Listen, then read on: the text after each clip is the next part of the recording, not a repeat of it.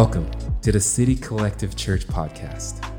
We believe we are better together and exist to create space for everyone to discover life in Jesus. We hope that in today's message, you encounter the heart of God and are challenged and inspired in your relationship with Christ.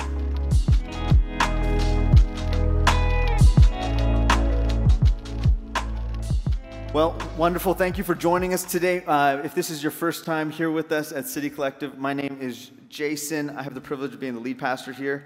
And if uh, if November is the first time that you've been to church in a long time, or uh, this has been the first time you've been back at City Collective, just know that we're really excited that we get to be here together in church. Uh, it's, it's a gift. It's not something that we take for granted. Uh, hard to believe it's November. Did anyone else be like, I can't believe that we're already at the first Sunday of November? Pretty hard to kind of swallow in the midst of it, because that means that some people have their Christmas tree up in their house. And there's no judgment here. Yeah, yeah, there we go. There we go. I, I know like November first hit for some people, and they immediately tossed the Christmas tree up.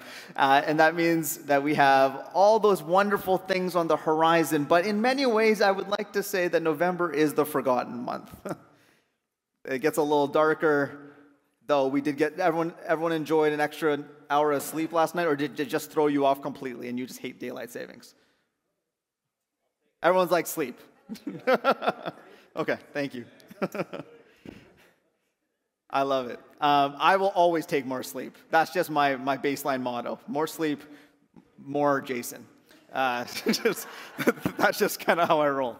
But uh, we're starting a new series this morning. We had a great time going through uh, the last series. I hope that it was a blessing to you, talking through deconstruction, questions of our faith. What do we actually believe? What do we hold as true in our journey with Jesus? And as we take a next step forward, Uh, this series that we're going to be diving into is going to be looking at some of the hidden figures of the Bible. Yes, we ask questions that are important and meaningful, but there are stories in the midst of it that communicate how Christ has been at work from the beginning, how God has been for people, that even th- though society might say one thing about them, God has a truth for them, ha- has a-, a goodness to work through them, and a transformation that he wants to do inside of them.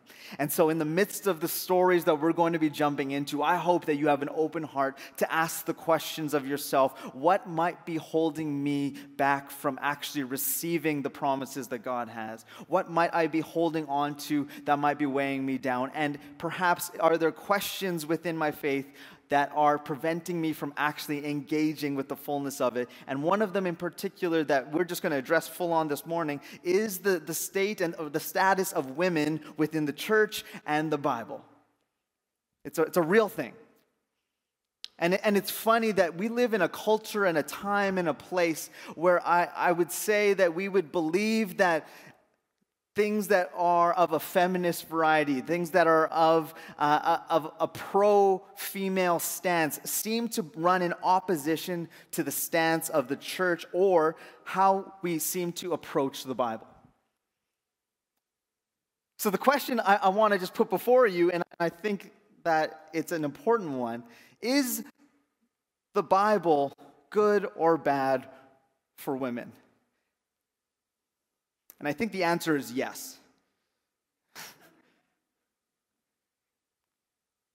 I think it's a fair response in how we deal with it. So we're gonna we're gonna dive into this, but I I, I want to put that out before you. We're gonna do things a, l- a little bit different today. Maybe you'll you'll feel a little awkward in doing it, but that's a good thing, because you shouldn't be going to church to feel comfortable. Maybe that should just be the sermon today. Um, I think I think this is a really good question. And um, there's something really important, and, and it, it's hard to be comfortable in a relationship with somebody if you feel insecure about how they see you. And, and whether or not they value you, or if they value other people more than they value you, and especially the idea of trusting somebody in a way that you would obey them, hold them close, and be confident in the relationship that we have with them. I remember reading uh, The Great Gatsby, and, and in the words of Daisy Buchanan, she says this about her daughter. She says, "I hope she'll be a fool. That's the best thing a girl can be in this world, a beautiful little fool." And I wonder when reading those words, if this is how we sometimes feel the, but that's what the Bible says about women. That women should be seen and not heard, ornamental and decorative, but they really don't have much to contribute in meaning or purpose in the world. And whether that is language that you use or not, I would say that much of our society acts in a way that would hold that to be true. And then when we look at the Bible, there is a wide range of feeling around this question because it is an anthology of literature that spans space and time. And it's certainly true in the Old Testament that there are horrendous stories of the way that hidden figures, how women were treated in really appalling ways. But the reason for that is because the Bible doesn't shy away from telling us a true story about both the extreme highs and lows of human behavior. And in that sense, I'm really grateful for the, what we find there, because it's just not one elaborate religious cover-up or trying to disguise the way that people have been mistreated. It actually lays it all bare. Because when we look at the hidden figures of the Bible, there is often mistreatment that is associated with it. And that is the story of human history, but I would like to contend this morning that that is not the story of God. And that is the case for the story that we're going to dive into this morning. And if you have, if, if you like a good soap opera, if you like a little Shondaland, if you feel like you are looking for the most dramatic show possible, let me tell you, go to Genesis thirty-eight. That's where we're going today, because we're looking at the story of Tamar. Uh, there are two instances of Tamar in the Bible, not the same person, but the name in particular.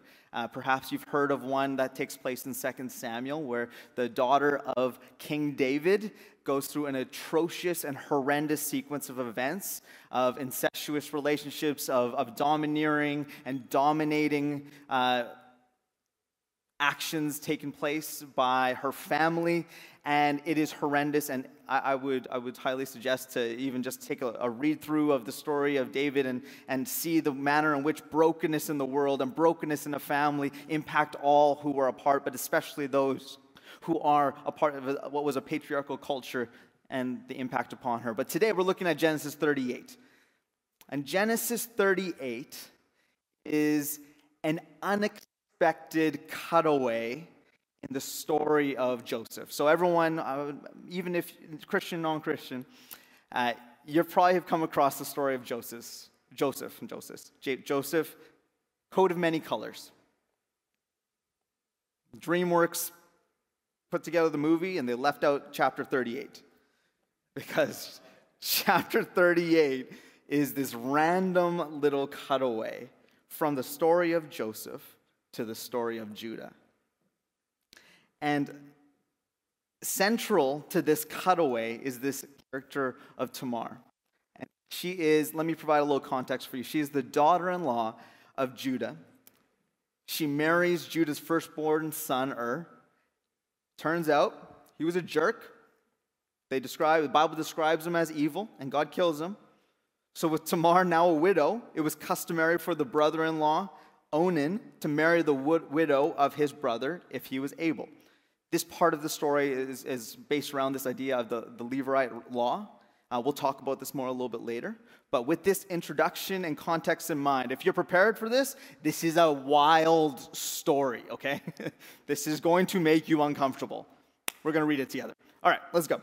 Uh, starting in verse eight, it says, uh, "Then Judah said to Onan, 'Sleep with your brother's wife.'" So it's a great start. "And fulfill your duty to her as a brother-in-law to raise up offspring for your brother." But Onan knew that the child would not be his, so whenever he slept with his brother's wife, he spilled his semen on the ground to keep from providing offspring for his brother. Graphic enough. Uh, what he did was wicked in the Lord's sight, so the Lord put him to death also. Judah then said to his daughter-in-law Tamar, "Live as a widow in your father's household until my son Shelah grows up." For he thought he may die too, just like his brothers.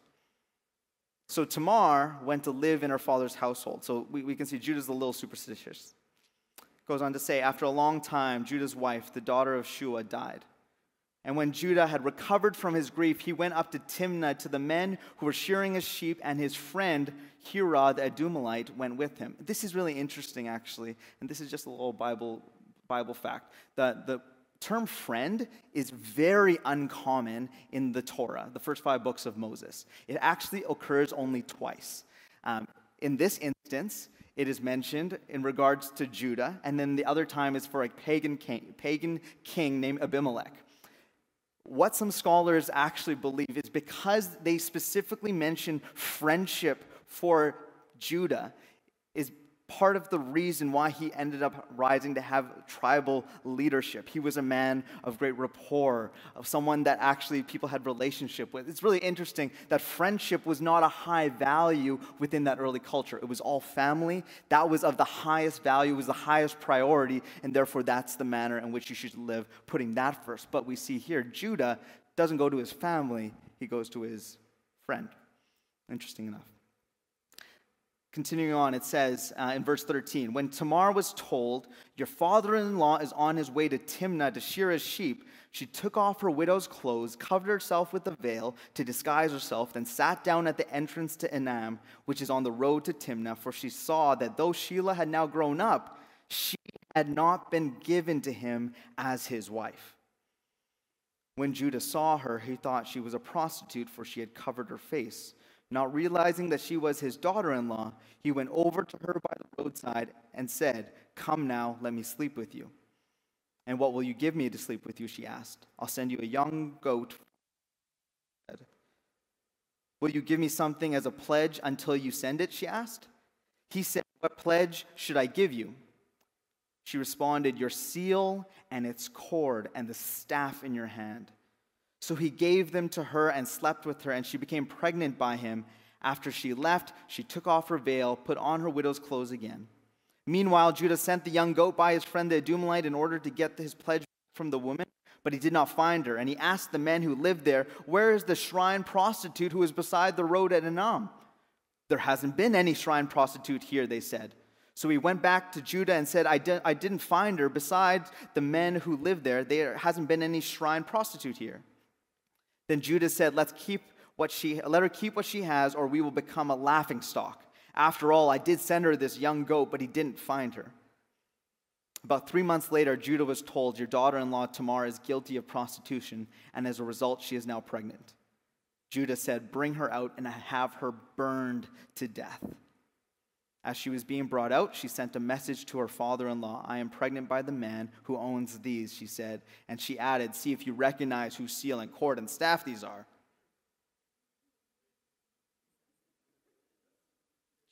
Judah recognized them, and he said, "She is more righteous than I, since I wouldn't give her to my son Shelah," and he did not sleep with her again. So you see... You see where I'm at, that this is, this is a crazy sequence of events. And I think that there's some incredible things for us to learn in the midst of it, even though it might be as wild as it, as it seems. It is as wild as it seems. it's, so we're looking at a destitute widow, disguises herself as a prostitute, tricks her father into sleeping with her, and he later tries to have her burned alive. That's messed up. Ah. When the systems of society are distinctly against you, what do you do? Everything in this moment is against Tamar. She marries the first son, marries the second son, and is refused the right to have a child that would actually provide for her. And in this culture, we have to remember, time, place, culture, everything. This is not twenty-first century. This is a different reality she is in. It is of great value for her to be in a stable, fruitful marriage. And for that to be taken away from her, and then for her husband, second husband to die, and then to be forced into back into her father's house as a widow was a death sentence in many ways. So she has experienced immense oppression through this entire process. Some scholars, they actually think that the first husband was uh, was abusive and evil within the relationship itself, and that was the foundation from which she had a relationship with men moving forward. Yeah, I think there is something incredibly admirable about this woman.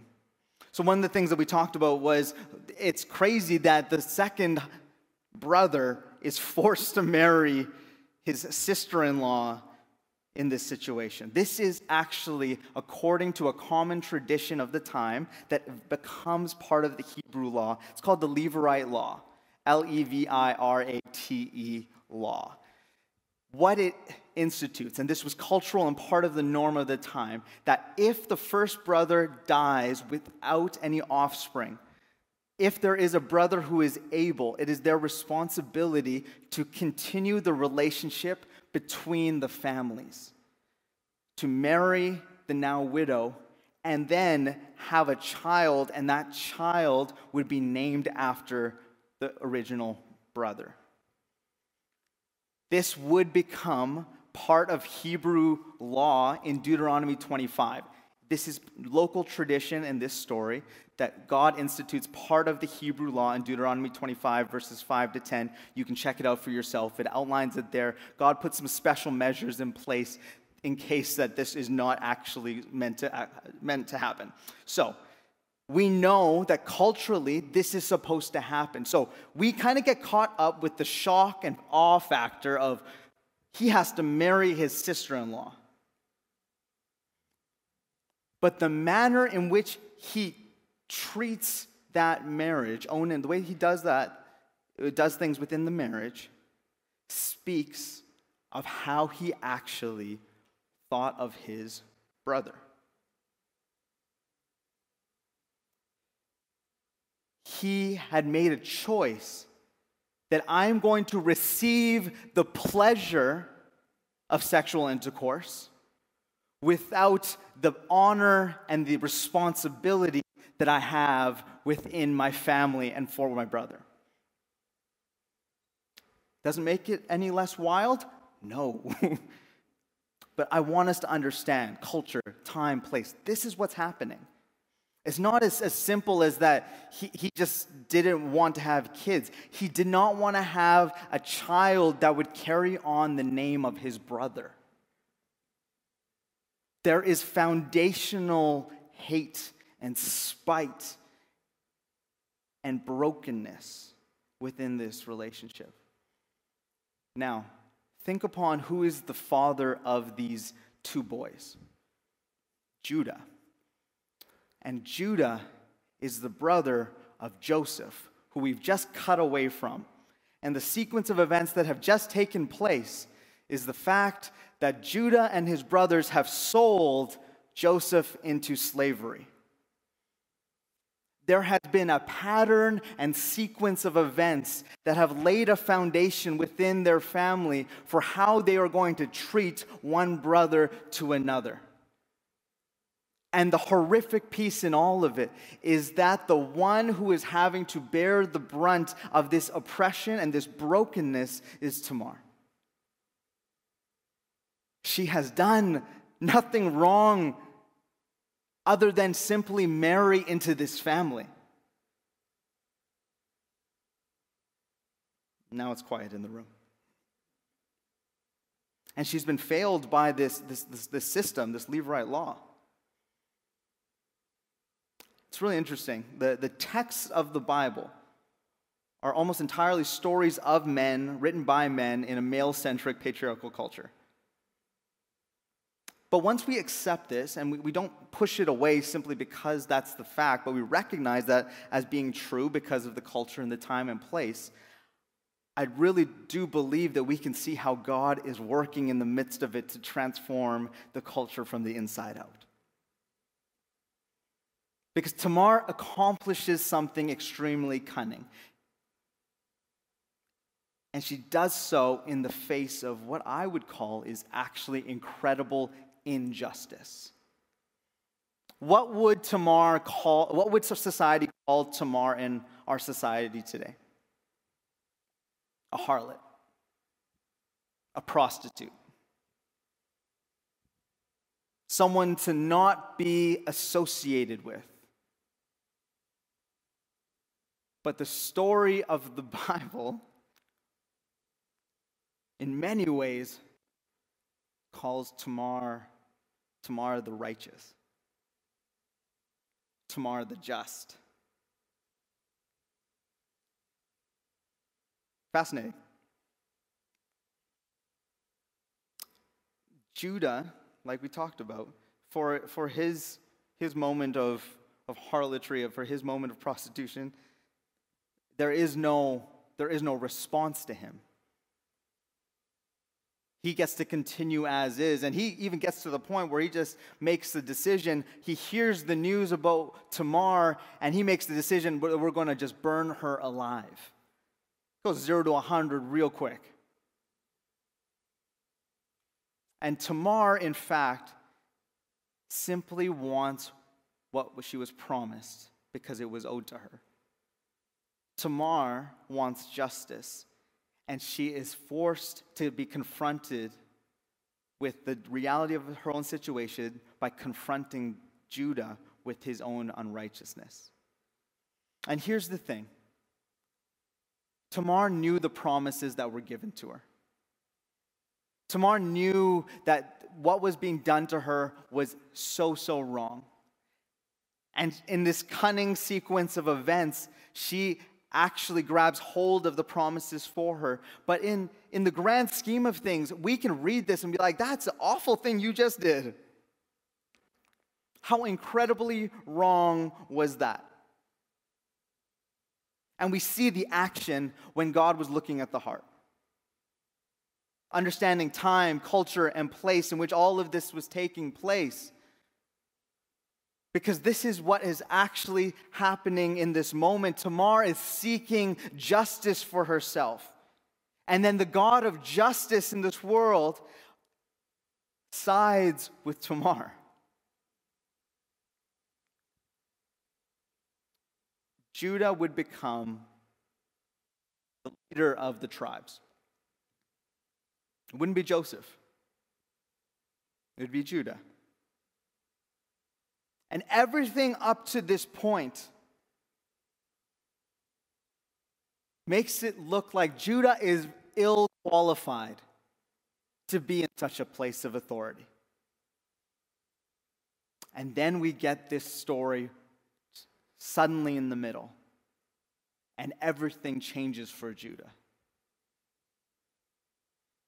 The one in culture who would be seen, perceived as one with authority, one of reputation, one of influence, requires the actions of the one who is oppressed, thought poorly of, pushed down, in order to move forward in the narrative of God in the world. Because this is what we see in the Bible. When you go to Matthew chapter one, and you look at the genealogy of Jesus, and you see all of it laid out, there are five women that are in the genealogy of Jesus, and the very first one in the story is Tamar. The very first woman recognized in the genealogy of Jesus is Tamar. And there is no association of Tamar the harlot, Tamar the prostitute. It was Tamar the mother. Of the, of the son that led to the son that became part of the line of David and led to the person of Jesus coming into this world. And I want you to hear this from me this morning, that God is able and willing to work in every situation, no matter how messed up and evil and wrong it might seem, because God is a God of justice. And when God sides with the person in the story that is Tamar, I want you to see that there was a promise that was meant for her from the very beginning.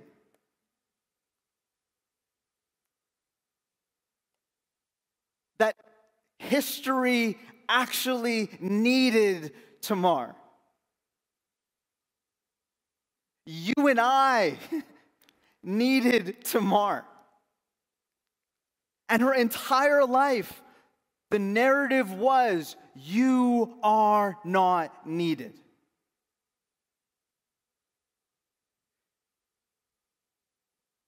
And the ones who are unseen by us are seen by God.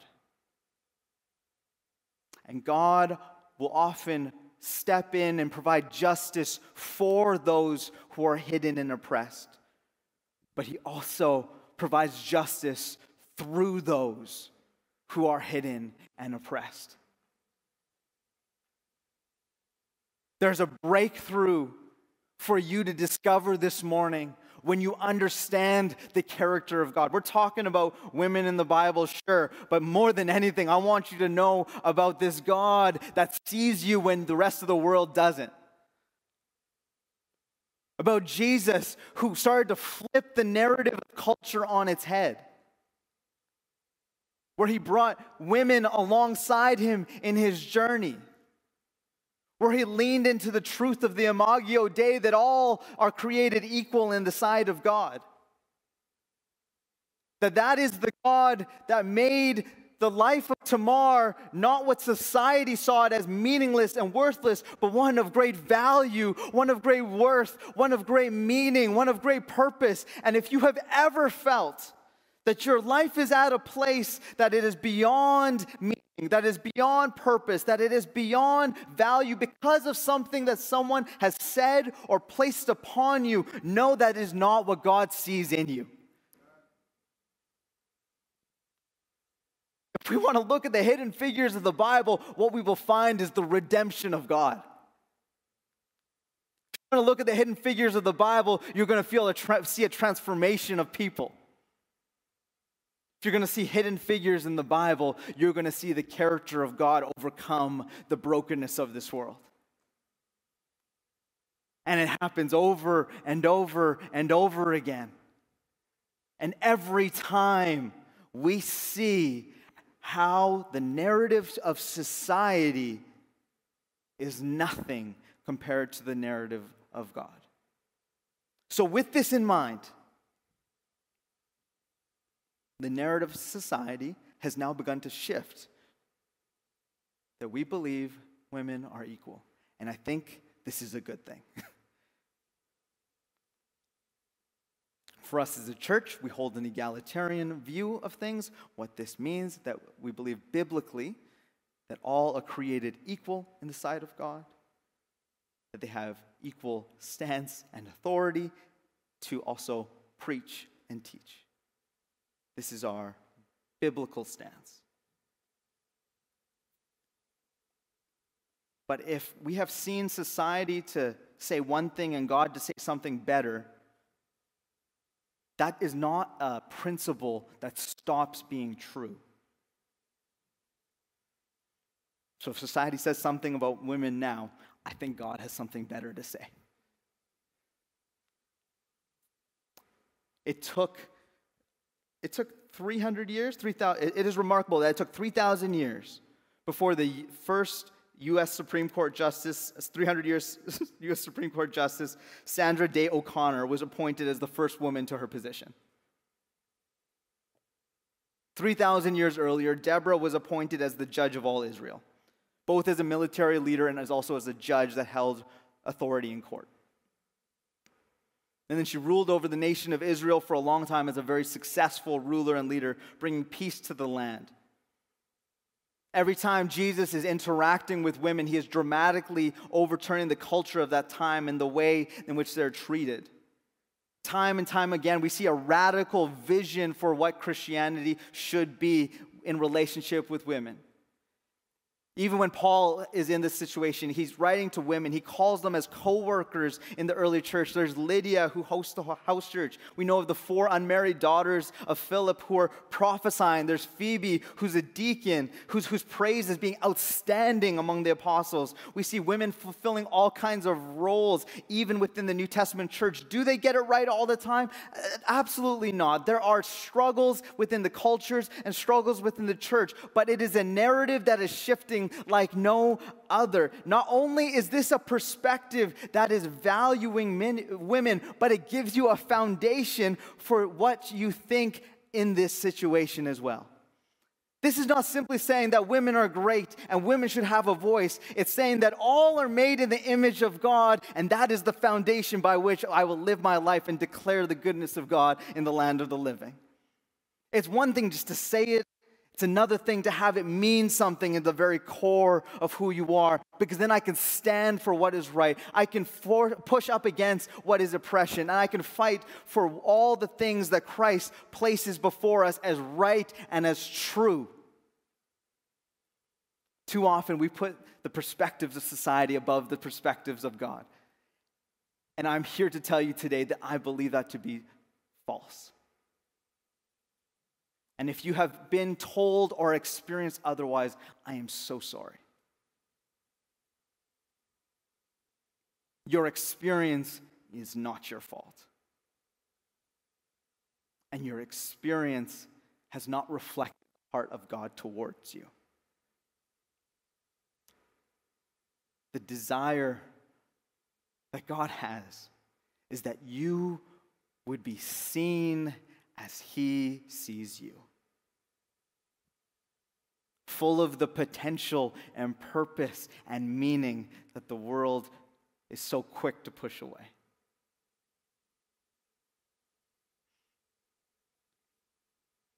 Tamar the just. Tamar, the one who would have been rejected by culture, would be where no one would think she would be, and is one of five women included in the genealogy of Jesus, and is in fact the first.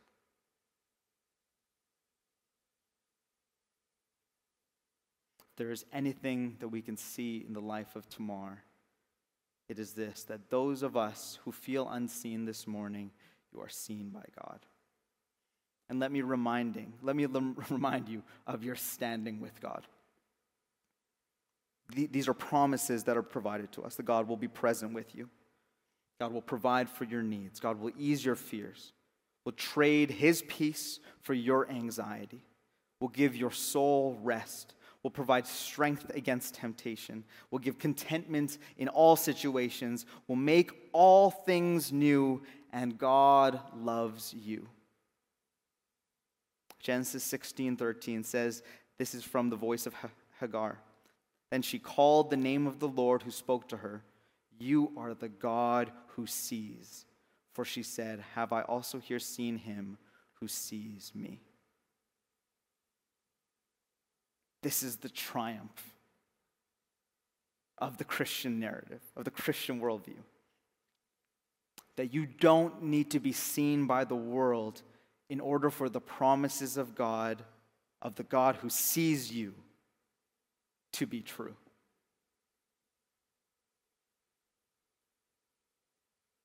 No matter the brokenness of your situation, no matter how far you might feel like you have been pushed down, you have never stopped being seen by the God of the universe that is desperately in love with you, that has always seen you, and was not in such a way to stay up in heaven separate, but was willing to come down. Emmanuel, God with us. To be as you and I, to, to be in the brokenness of it all. And then to freely give of Himself. For the redemption of sin, for the salvation of all humanity, and for the victory over death. And He did it with the hidden figures that might feel like you are in this room in mind. When He thought of you, He came for you. And He wants you to know that you are loved beyond compare. That no matter where your life has taken you, He is willing to meet you where you are right now.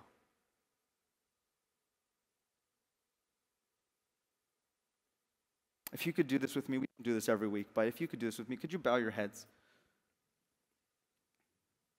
And I just want to provide an inv- invitation this morning.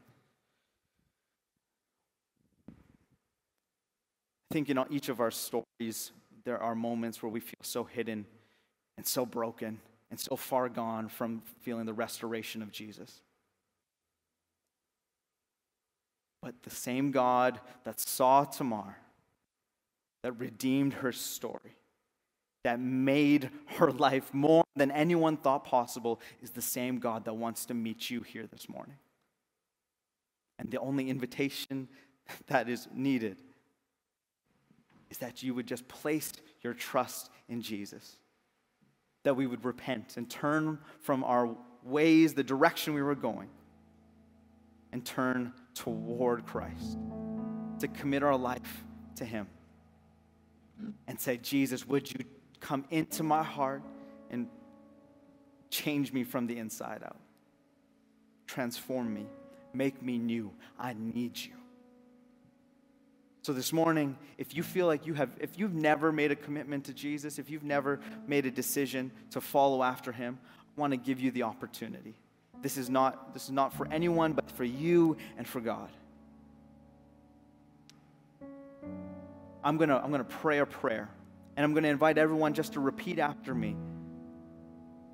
And if this is your if this is your first time maybe praying this prayer, and this is something you want to commit to, I just pray you just invite Jesus right now into this moment with you. So would you repeat after me? Heavenly Father, thank you for the gift of your Son Jesus. My good works, my good intentions are not good enough. I turn around. I look towards you. Would you make me new? Thank you for seeing me. Thank you for knowing me.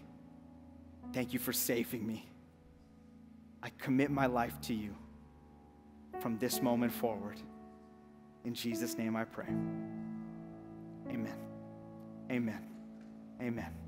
If you prayed this prayer for the first time, or for maybe this is a moment where you recommitted your life to Jesus, I would just invite you after service, would you spend time with one person on our prayer team? I know they would love to stand with you as you begin this journey of discovering who Jesus is. There's nothing better.